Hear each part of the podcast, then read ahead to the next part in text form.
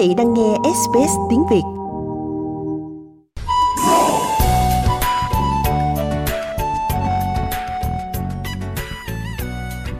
Quốc Vinh và tạp chí Việt Nam tuần qua xin kính chào quý vị. Cùng tham gia với chúng ta bây giờ là nhà báo tự do Hồng Nga từ Hà Nội.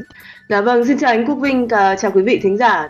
Rất là hay, à, nói chuyện Việt Nam, à, Hồng Nga đang có mặt tại chỗ. Trước tiên thì à, chắc là phải ờ, kể cho quý thính giả ở bên Úc biết là cái tình hình ở Hà Nội như thế nào, vấn đề du lịch ra làm sao. Hồng Nga được biết là đáp máy bay về từ Anh đúng không? Chuyến đi nó có được suôn sẻ không? Vâng, à, Hồng Nga thì bay từ sân bay Heathrow um, của Anh Quốc xong đi hãng Bamboo Airlines đấy ạ. À, Bamboo Airways của của Việt Nam của ông uh, Trịnh Văn Quyết mà bị bắt rồi đấy thì um, bay từ ờ, Heathrow về tới Hà Nội quả thực là một cái trải nghiệm vô cùng đáng nhớ. Đáng nhớ ở chỗ là cái uh, xử lý uh, ở sân bay uh, của Anh Quốc ấy, rất là kém ạ. Uh, chờ đợi hàng nhiều tiếng đồng hồ phải mất đến uh, gần 3 tiếng đồng hồ thì mới qua được cái cửa kiểm soát um, an ninh để lên máy bay và tất cả các chuyến bay thì đều delay đều chậm trễ cả uh, hành khách thì nằm ngồi la liệt ở trên trên sàn. Không biết là quý vị um, đi du lịch ở các nơi trên thế giới có gặp cái tình trạng đó không? Thế nhưng mà Anh Quốc thì quả thật là đang gặp cái việc là thiếu nhân viên um, hàng không ở trên mặt đất cũng như là trên máy bay. Bởi vậy cho nên là delay rồi uh, không uh, tiếp được um, nhiều khách uh, dẫn đến cái tình trạng là khách than phiền rất là nhiều ạ cái tình trạng đó tại Úc thì cũng vậy thôi nhưng mà được cái là cái lượng người đi lại không nhiều cho nên là cũng không đến nổi nhưng mà cũng có sự ờ, trễ nải ở tại các phi trường của Úc nhưng mà khi về đến Việt Nam thì như thế nào? Dạ về đến Việt Nam thì lại một khung cảnh hoàn toàn trái ngược tức là vô cùng vắng lặng ạ. um, thực sự là nga cũng thấy rất bất ngờ là khi xuống sân bay thì vắng như vậy bởi vì là uh, Việt Nam thì được biết rằng là từ tháng 5 trở lại thì đã mở cửa hoàn toàn rồi khi mà nhập cảnh thì không thấy có hỏi han gì về cái việc là phải khai báo y tế hay là uh, test ờ, covid hay là uh, chứng thực vaccine không hoàn toàn không có một cái thông tin gì mà người ta đòi hỏi cả cứ thế là là qua cửa khẩu rồi ừ, vào vào thành phố thôi thế nhưng mà dường như là ngành du lịch ở Việt Nam thì hiện giờ vẫn còn đang tê liệt sau uh, 2 năm Covid ạ. Uh, Hồng Nga được biết rằng là uh, cái con số khách du lịch nước ngoài vào Việt Nam thì gần như là rất là ít, um, chưa có. Một phần là bởi vì uh, nhiều nước ở trên thế giới, nhất là Trung Quốc thì hiện giờ họ vẫn đóng cửa bế quan tỏa cảng và không cho người xuất nhập cảnh. Mà uh, quý vị cũng biết là Trung Quốc là cái thị trường lớn nhất của du lịch Việt Nam. Thế cho nên là uh, khách du lịch nước ngoài thì chỉ tập trung uh, chủ yếu là uh, khách du lịch ừ, từ châu Âu hay là từ Mỹ. Thế nhưng mà với cái tình trạng uh, hàng không đang uh, diễn biến rất là kém cỏi như vậy như là Hồng Nga vừa kể ở sân bay uh, của Anh Quốc đó thì người đi du lịch họ cũng rất là ngần ngại. À, với cái nữa là họ cũng có khi cũng chưa nhận được cái thông tin đầy đủ về việc là Việt Nam đã mở cửa hoàn toàn như thế nào. Thế cho nên là khi mà đi ngoài đường ở Hà Nội thì chỉ thấy khách du lịch trong nước thôi. Họ cũng đang có nhiều những cái chương trình khuyến mãi cho uh, khách du lịch ở trong nước. Uh, thế nhưng mà quý vị cũng biết là cái uh, khả năng tiêu uh, thụ hàng hóa rồi uh, chi tiêu của người trong nước tất nhiên không bằng người nước ngoài. Bởi vậy cho nên là khi mà nói chuyện với những người mà làm du lịch ở Hà Nội chẳng hạn thì họ đều rất là kêu ca và uh, nói rằng là cái thu nhập của họ gần như không có gì trong uh, thời gian qua. Thực sự ra thì không phải chỉ có ngành du lịch bị tác động như thế này đâu, mà vì trong thời gian qua đại dịch Covid cho nên là ảnh hưởng rất là nhiều cho kinh tế của Việt Nam. Mới đây thì theo cái số liệu của Tổng cục Thống kê đó thì người ta thấy rằng là thu nhập của người dân đã giảm hơn 42.000 đồng một tháng trong năm 2021. Đây là cái kết quả khảo sát mức sống dân cư trong à, năm rồi và cho thấy là cái thu nhập bình quân của trên đầu người của người dân là giảm, tức là giảm khoảng đâu hơn 1% và người ta cũng nhận thấy rằng là có cái sự chênh lệch đáng kể về thu nhập giữa khu vực thành thị và nông thôn trong năm vừa qua. Thì cái tình trạng này chắc là xảy ra trên cả nước luôn hả Hồng Nga? Dạ vâng, à, như là anh Quốc Vinh vừa nói đó thì là thấy ờ, thông tin Tổng cục Thống kê đưa ra là à, khảo sát cái mức sống năm ngoái năm 2021 đó thì là thu nhập bình quân mỗi tháng là giảm khoảng 42.000 đồng. Thế nhưng mà Nga nghĩ rằng là cái thống kê đó thì nó chỉ có cái tính là ước lệ uh, chung chung thôi. Chứ còn cái cái việc mà giảm thu nhập thực tế thì chắc chắn là nó phải hơn 42.000 đồng một tháng ạ. à, nếu mà quý vị ở ở hải ngoại thì thấy rằng là 42.000 đồng thì nó cũng không phải là cái con số nhiều bởi vì nó cũng chỉ uh, tương đương là trên 2 đô la um, một tháng thôi thế nhưng mà đối với cả người ở trong nước ấy, thì cái việc mà giảm thu nhập hàng tháng của họ nhìn thấy rõ ràng ạ à, Ờ, thí dụ như ngay cả bạn bè của nga là những người mà thu nhập trung bình cao đấy ạ. Ở thành phố thì họ cũng than phiền rằng là giá cả ngày càng ừ, tăng lên rất là nhiều. À, rồi xăng dầu à, cũng theo cái xu hướng thế giới là cũng tăng lên rồi thuế má vân vân. Cho nên là cái mức sống của người dân cái cái chất lượng sống của người dân giảm rõ rệt ạ. À, thí dụ như là à, ngay cả việc ăn uống chẳng hạn thì khi mà à, đi ăn sáng thì mình cũng thấy rằng là cái giá cả nó tăng ừ, khá nhiều so với cả trước dịch à, hồng nga thì mấy năm rồi chưa về à, lại hà nội bởi vì uh, covid. Thế nhưng mà so với cả thời kỳ lần cuối cùng về việt nam đó thì thí dụ như một bát phở chẳng hạn là cũng phải tăng lên uh, khoảng uh, 10 15 ngàn đồng rồi ạ. Đấy thì nó là một cái cái khoản tăng rất là lớn. Tất nhiên là không ai ăn phở cả ba bữa một ngày. Thế nhưng mà nó cũng uh, cho thấy rằng là uh, việc um, thu nhập của người dân mà giảm như vậy thì thì sẽ ảnh hưởng rất là đáng kể tới cái cuộc sống của họ có một cái điểm khá thú vị là theo cái kết quả khảo sát của Tổng cục Thống kê đó, thì cái mức sống dân cư trong năm 2021 tức là cái nhóm hộ giàu nhất tức là khoảng 20% dân số giàu nhất á, thì có thu nhập bình quân lại cao gấp 8 lần so với thu nhập của cái nhóm hộ nghèo nhất 20% dân số nghèo nhất thì cho thấy rằng là cái khoảng cách giàu nghèo của Việt Nam nó cũng không có thay đổi nhiều lắm hả? Dạ vâng, nó sẽ nó sẽ còn tăng lên nữa ạ. Vì 8 lần thì vẫn thì là nhiều rồi. Thế nhưng mà ông Nga nghĩ rằng là thực sự thì những cái người giàu nhất ở Việt Nam họ giàu lắm ạ. Và không hiểu họ làm cái gì để mà thu nhập nhiều như vậy. Um, và cái chênh lệch giàu nghèo thì chắc chắn là nó sẽ còn phải lên nữa, không phải 8 lần mà là 10 lần rồi có thể lên tới 20 lần nữa. Bởi vì những người với cái việc mà phát triển như ở Việt Nam hiện nay, uh, nhất là đầu cư địa ốc chẳng hạn, thì những người giàu sẽ còn giàu lên nữa và những người nghèo thì lại càng nghèo đi và đó là một cái chỉ dấu rất là đáng lo ngại trong cái việc phát triển xã hội ở Việt Nam hiện giờ.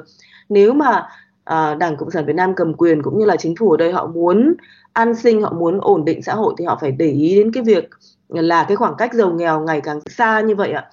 À, đơn cử là thí dụ có những cái người giàu mà bây giờ họ tập trung họ mua những cái căn hộ cao cấp chẳng hạn. Nghe nói rằng là giá trị một căn hộ có thể đến ờ, uh, 1 triệu đô hay là 2 triệu đô la Mỹ đó uh, một căn hộ với cái số tiền như vậy thì ngay cả chúng ta đúng không? Anh Quốc Vinh là những người à, mà đi làm ở nước ngoài cũng phải là mua trả góp nhiều năm. Nhưng ở đây thì không hiểu sao họ có có tiền mặt và họ mua ngay lập tức. Đấy cái độ giàu của họ là như vậy. Thế còn những người nghèo thì quý vị biết rồi à, vẫn à, lay lắt ừ, kiếm ăn từng bữa à, bán buôn vỉa hè vân vân. Và cái khoảng cách giàu nghèo như vậy cũng như là cái tiền đồ của những người nghèo thì xem ra vẫn chưa có thể giải quyết được trong một cái tương lai gần ạ. Cũng theo cái kết quả khảo sát mức sống dân cư năm 2021 cho thấy cái mức độ thiếu hụt các cái dịch vụ xã hội cơ bản ở Việt Nam trong năm vừa rồi. Lấy ví dụ như về bảo hiểm y tế thì cái mức độ thiếu hụt là 17,8%. Thì tôi không hiểu là có phải vì vậy mà mới đây đó thì Hà Nội, riêng thành phố Hà Nội là điều chỉnh cái mức đóng bảo hiểm xã hội trước ngày 25 tháng 7 Vâng thì uh, họ phải tăng cái bảo hiểm xã hội ừ, rồi bảo hiểm y tế vân vân thì mới có thể đủ chi trả trong cho những cái người mà có nhu cầu um, khi mà họ mắc vào những cái tình trạng khó khăn hay là cần phải um, có dịch vụ y tế chẳng hạn ừ, vân vân ạ. Thế nhưng mà cũng có một cái điều đáng báo động tức là rất là nhiều người hiện giờ họ quyết định là sẽ rút bảo hiểm xã hội một lần um, tức là um, lấy cái tiền bảo hiểm một cách non đấy ạ như là ở nước ngoài thì là trước thời hạn. Uh, Ừ, về mặt ừ, lý thuyết thì khi mà ờ, theo luật ừ, lao động của Việt Nam thì họ được quyền rút ra cũng như là chúng ta ở nước ngoài thì thì khi mà bảo hiểm thì chúng ta có thể rút ra sớm trước thời hạn. Nhưng điều đó thì nó gây ra thua thiệt cho người ờ, đóng bảo hiểm. Và cái thu nhập đó thì tuy rằng là cũng có thu nhập thế nhưng cái thu nhập nó tiêu một lần là hết và có thể sẽ gây ra những cái khó khăn trong lâu dài. Thế nhưng mà cái điều đó nó cũng chứng tỏ rằng là nhiều người đang lâm vào những cái tình trạng mà họ không rút tiền bảo hiểm ra thì họ cũng không có cái khoản nào để chi trả cho những cái gấp rút uh, cần thiết của họ. Um, và đó là một cái điều rất là đáng ngại ạ. Một phần nữa tức là khi mà tăng cái bảo hiểm y tế chẳng hạn thì quý vị cũng thấy rằng là những người nghèo hay là những người mà không có điều kiện thì sẽ rất là khó khăn trong cái việc là nếu mà họ bị uh, những cái trường hợp mà cần phải dịch vụ y tế khẩn cấp chẳng hạn thì uh, không có bảo hiểm đối với họ sẽ là rất khó khăn. Dạ. Nhưng mà không hiểu là ở Việt Nam thì có bảo hiểm y tế bắt buộc không? Hình như đâu có đâu không? Bảo hiểm y tế bắt buộc thì là đối với cả những à, một số cơ quan hay là công sở hay là tổ chức thì họ có bắt buộc à, cán bộ công nhân viên phải đóng. Còn những người dân mà không thuộc cái hệ thống nào thì họ không bị bắt buộc thế nhưng mà họ vẫn được khuyến cáo là nên đóng bảo hiểm y tế bởi vì là à, dịch vụ y tế sẽ không có ai lo cho nếu không có bảo hiểm ạ. Ờ, à, t- tất nhiên là đối với họ thì cái tiền bảo hiểm rất là ít thôi à, và thực sự là nó sẽ giúp rất là nhiều khi mà họ phải vào bệnh viện để sử dụng dịch vụ. À, thế nhưng mà ngay cả ít như vậy thì cũng nhiều người lao động không nhận thức được và không đóng mà cái giá dịch vụ thì càng ngày càng cao. Anh thấy là hình như là ở một số bệnh viện, thí dụ một ngày chẳng hạn à, mà một giường bệnh là đã phải đến uh, cả triệu đồng tiền Việt Nam rồi. Thế không hiểu là nếu mà nằm viện hàng tháng hàng năm thì sẽ chi trả như thế nào? Còn cái luật bảo hiểm xã hội của Việt Nam thì thực sự ra nó cũng hơi khác so với ở bên Anh.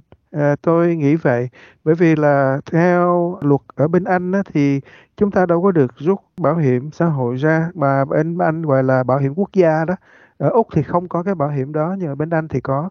Nhưng mà phải đến một cái tuổi nhất định nào đó thì mới được lãnh cái bảo hiểm xã hội đó đúng không? Thì thành thử ra trong trường hợp của Việt Nam tại sao cái Bộ luật Lao động 2019 của Việt Nam thì lại cho phép rút ra trong trường hợp khó khăn? Thì không hiểu là tại sao họ lại có cái chủ trương như vậy. Bởi vì cái hậu quả rõ ràng là nếu mà người ta rút ra sớm như vậy thì người ta sẽ gặp rất là nhiều khó khăn khi về già.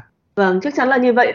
Nhưng mà ở ở bên Anh thì cái National Insurance đó thì là à, mình cũng có ừ, có những cái điều kiện nhưng mình có thể rút ra được ạ.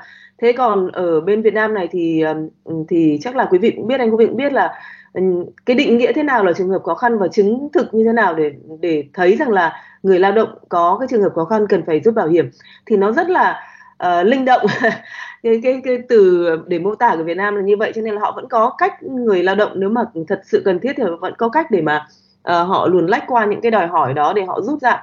Và đúng là nó gây ra một cái tình trạng rất là khó. Ví dụ như là hiện giờ thì họ bị tai nạn lao động và phải rút ra. Thế nhưng mà sau đó cái tai nạn lao động đó thì nó dẫn đến cái việc là họ phải điều trị lâu dài rồi họ phải chi trả lâu dài. Thì cái đó không có ai chi trả cho họ cả. Lại phải nhờ hàng xóm láng giềng rồi người thân vân vân. Và họ cũng không được ừ, hỗ trợ một cách uh, lâu dài hay là cần thiết. Uh, nó gây ra rất là nhiều cái vấn đề khó khăn của nga nghĩ như thế. Cho nên là uh, thực sự là một cái vấn đề rất là khó khó giải quyết ạ.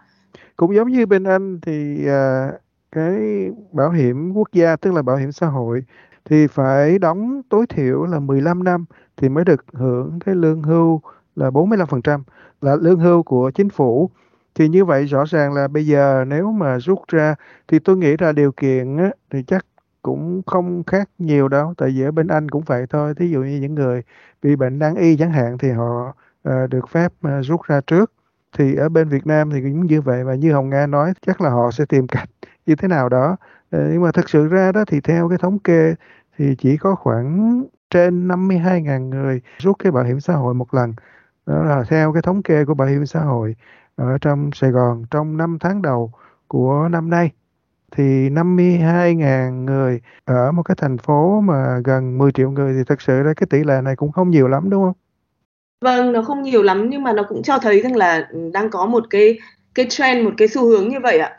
Thì uh, nếu mà họ sẽ không có cái biện pháp để uh, sốc lại cái nền kinh tế và giúp người dân thì sẽ cái con số đó sẽ tăng rất là nhiều À, anh Quốc Vinh vừa mới nhắc đến cái bảo hiểm ừ, bảo hiểm xã hội ở bên Anh làm Nga chợt nghĩ là à, phải ừ, chắc là bây giờ lại phải quay lại để đóng bảo hiểm xã hội bên Anh rồi dù là không có ở Anh nữa thì vẫn phải tiếp tục để sau này còn lĩnh lương hưu phải không ạ?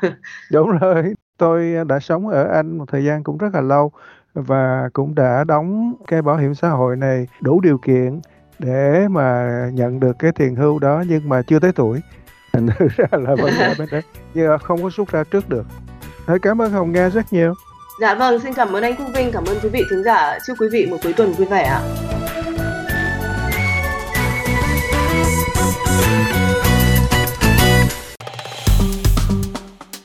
Like, share, comment. Hãy đồng hành cùng SBS tiếng Việt trên Facebook.